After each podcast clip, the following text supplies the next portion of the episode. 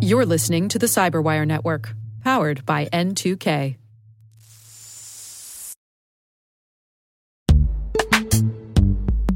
And now a word from our sponsor, Netskope. Netskope is a worldwide leader in SASE and zero trust. Its unified platform, Netskope One, provides optimized access and zero trust security for people, devices, and data anywhere they go helping customers reduce risk, accelerate performance, and get unrivaled visibility into any cloud, web, and private application activity. To learn more about how Netskope helps customers be ready for anything on their SASE journey, visit netskope.com.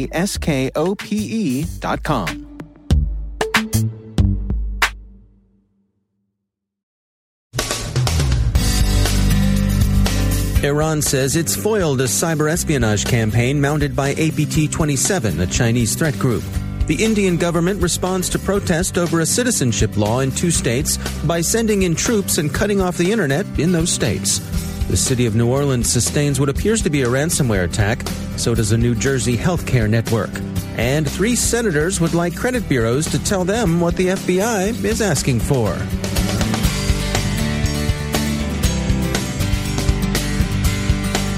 From the CyberWire studios at Data Tribe, I'm Dave Bittner with your CyberWire summary for Monday, December 16, 2019.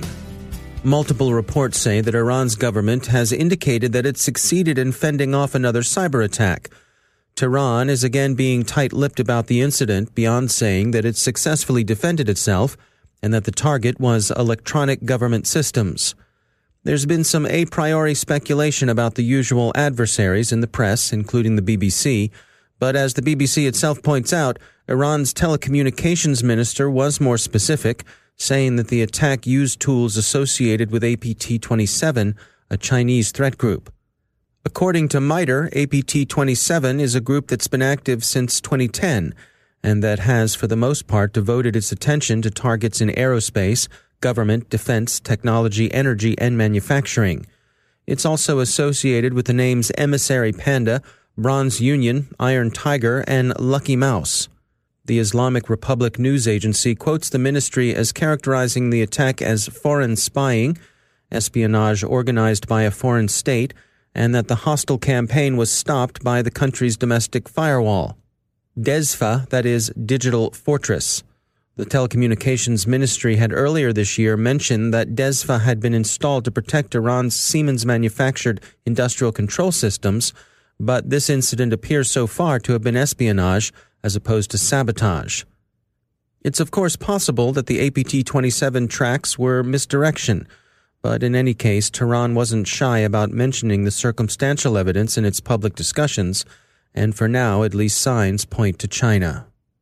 A new Indian citizenship law has been met with widespread protests in the states of Assam and Meghalaya the law offers an accelerated track to citizenship for members of non Muslim religious groups, mostly Hindus, Sikhs, and Christians, who had fled what the law characterizes as religious persecution in the Muslim majority neighboring states of Afghanistan, Pakistan, and Bangladesh. The large Muslim minority in the states has tended to perceive the law as anti Muslim. The Indian government has substantially blocked the internet in the two states with a view to preventing incitement and online organization of protests. Around midday Friday, more cyber attacks hit Louisiana. The city of New Orleans was most prominently affected by what Bleeping Computer says has been tentatively identified as, again, Ryuk ransomware.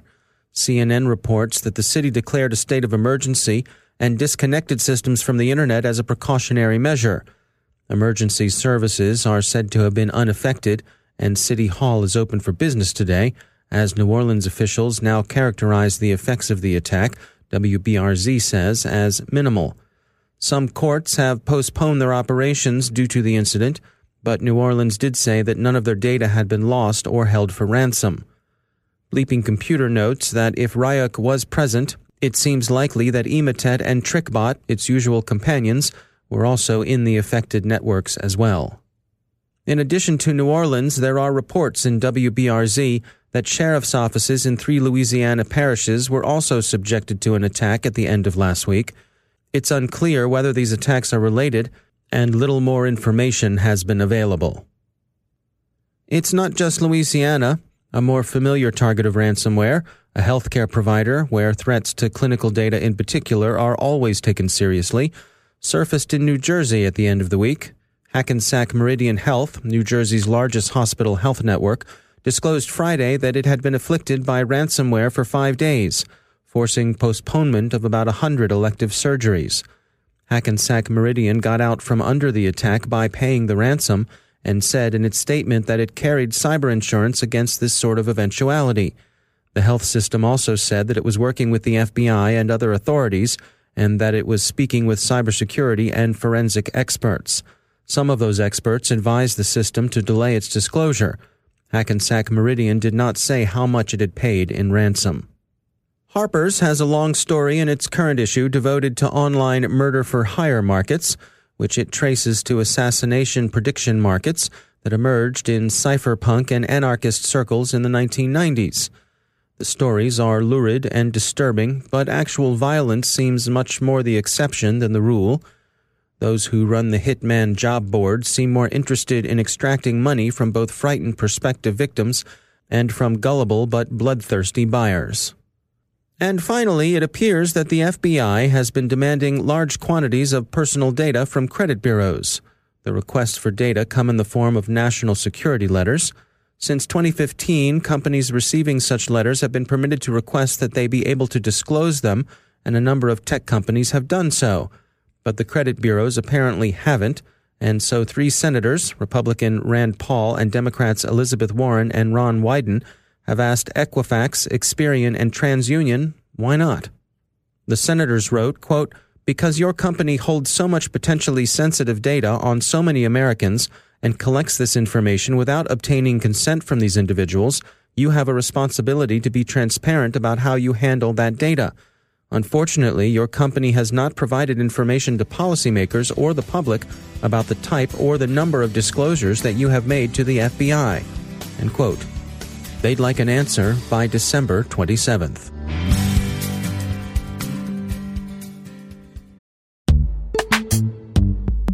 Every day, your IAM tech debt grows. Your multi generational services struggle to work together. Building an identity fabric can fix this. It makes all your identity tooling stronger and allows you to connect any app to any service you want to use with zero coding, zero maintenance, and zero app downtime. Strata's identity orchestration platform separates the identity logic from your applications so you can optimize existing IAM tools and manage them in a single control plane. Now, every vendor, standard, and architecture work together. In short, building your identity fabric means you can secure your non standard apps keep your complex access policies, retire outdated IDPs, and modernize in record time. So build your fabric with Strata Identity and get rid of tech debt for good. Visit strata.io slash cyberwire, share your identity priorities, and receive a pair of AirPods Pro. Offer valid for organizations over 5,000 employees. Connect today at strata.io slash cyberwire.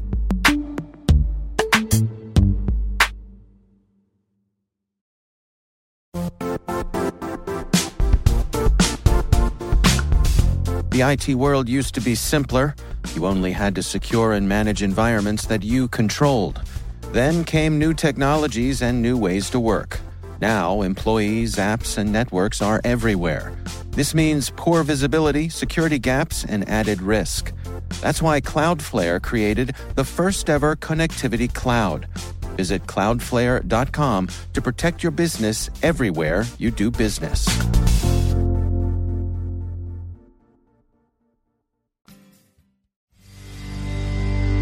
And joining me once again is Joe Carrigan. He's from the Johns Hopkins University Information Security Institute, also my co-host on the Hacking Humans podcast. Joe, great to have you back. Hi, Dave. Interesting story from ZDNet. This is uh, Twitter proposes open social network standard. A story by Steven J. Vaughan-Nichols. Mm-hmm. Uh, what's going on here with Twitter? Well, this is uh, coming directly from Jack Dorsey, it looks like. Yeah. Uh, and he wants to change the way Twitter operates. Hmm. And he's looking at a new technology, and he's going to call it Blue Sky, even though he doesn't know what that is yet. It looks like okay, uh, but it's to be an open and decentralized standard for social media. Hmm. I, I, don't know what that means in terms of developing something new. There are already open and decentralized standards for social media like Mastodon. Yeah. Uh, and there, the the article actually talks about Mastodon and some others I hadn't heard of. Like apparently Mozilla has created some kind of standard as well. Mm-hmm. Diaspora and the World Wide Web Consortium, the W3C, has a system they call ActivityPub or a standard they call ActivityPub. So I don't know what Twitter is trying to do here, other than uh, maybe change the way they operate internally. What does Twitter hope to achieve by shifting to something using an open, decentralized standard rather than what they have now? They have four reasons that they list out in this article. Uh, one of them is a real, true problem: is that centralized enforcement of global abuse and misleading information is is very difficult to do, and it doesn't really scale. Hmm. So if you decentralize Twitter, then it might be easier to get rid of fake news. It would be harder to inject fake news into a system, right? Because it's mm-hmm. decentralized. You don't have one point where you can do it. That's a good idea. Point two in this article is is very salient to me. And I'm just going to read it verbatim. Says the value of social media is shifting away from content hosting and removal towards recommendation algorithms directing one's attention. Unfortunately, these algorithms are typically proprietary and one can't choose or build alternatives. Right. Now, you were on Grumpy Old Geeks two weeks ago or a week ago Mm-hmm. Yeah. talking about how bad Facebook has gotten for you. Right. And you and I were talking just before this, uh, we started recording this with, and I was making the same complaints you were. Yeah. That Facebook is terrible. When I when I scroll through it, I see the same three or four things. It used to be good. It used to be everything that my friends on Facebook posted would show up on my timeline, but now it's driven and censored by an algorithm Yeah. that I I don't have any control over, and I don't see what may or may not interest me. I don't get to pick it, right? Yeah, and you can't directly go in and tweak the settings to get the things that Right. you want. There's Yeah, very and- little f- filtering available. I will say this uh, on my Twitter account, I've gone in and I've set muted words to Republican, Democrat, Trump, Pelosi, and impeachment, right? and my Twitter experience has gotten tons better. okay, it's all Right. It's all puppies and uh, Right, exactly.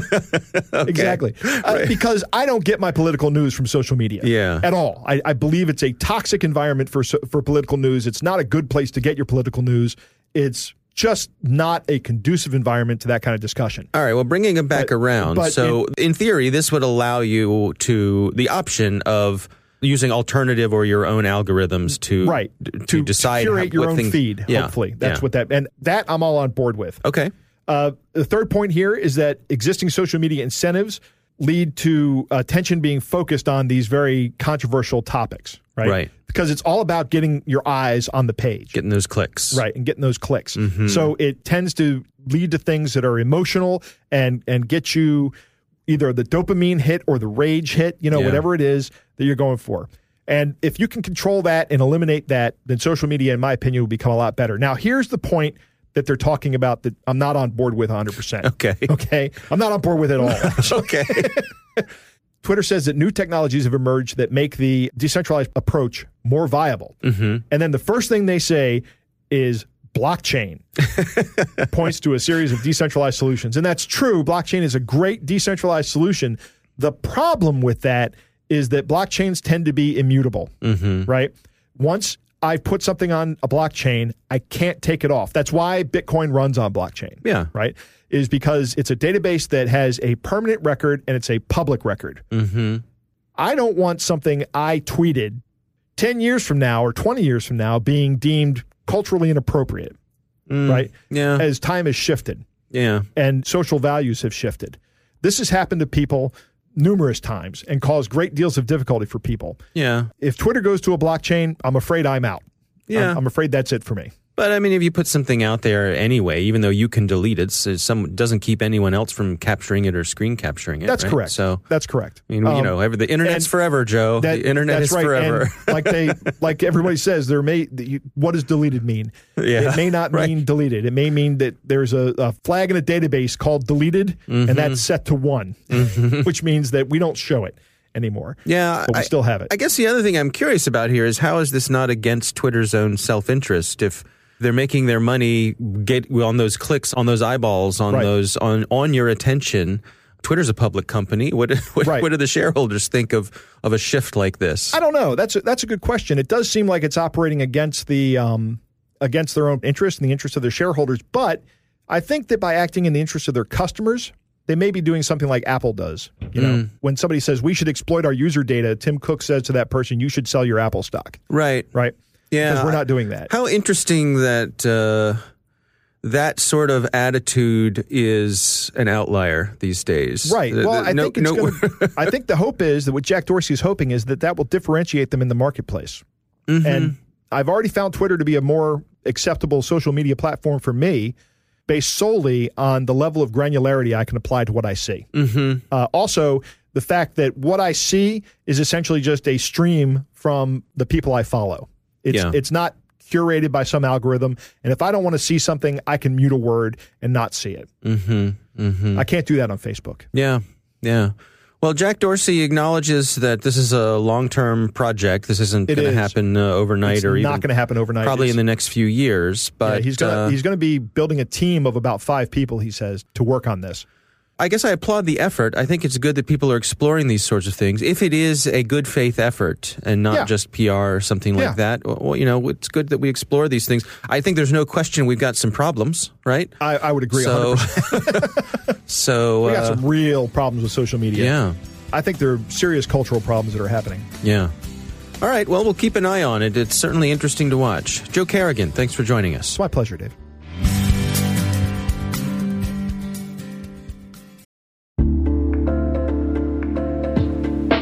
Are lengthy security reviews pulling attention away from your security program?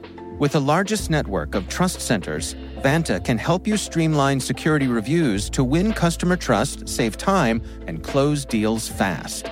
Proactively demonstrate security by showcasing key resources like your SOC 2 or ISO 27001 and provide real time evidence for passing controls. And when a security questionnaire is required, Vanta takes the first pass for you. Visit vanta.com slash cyber to take a self-serve tour. That's vanta.com slash cyber.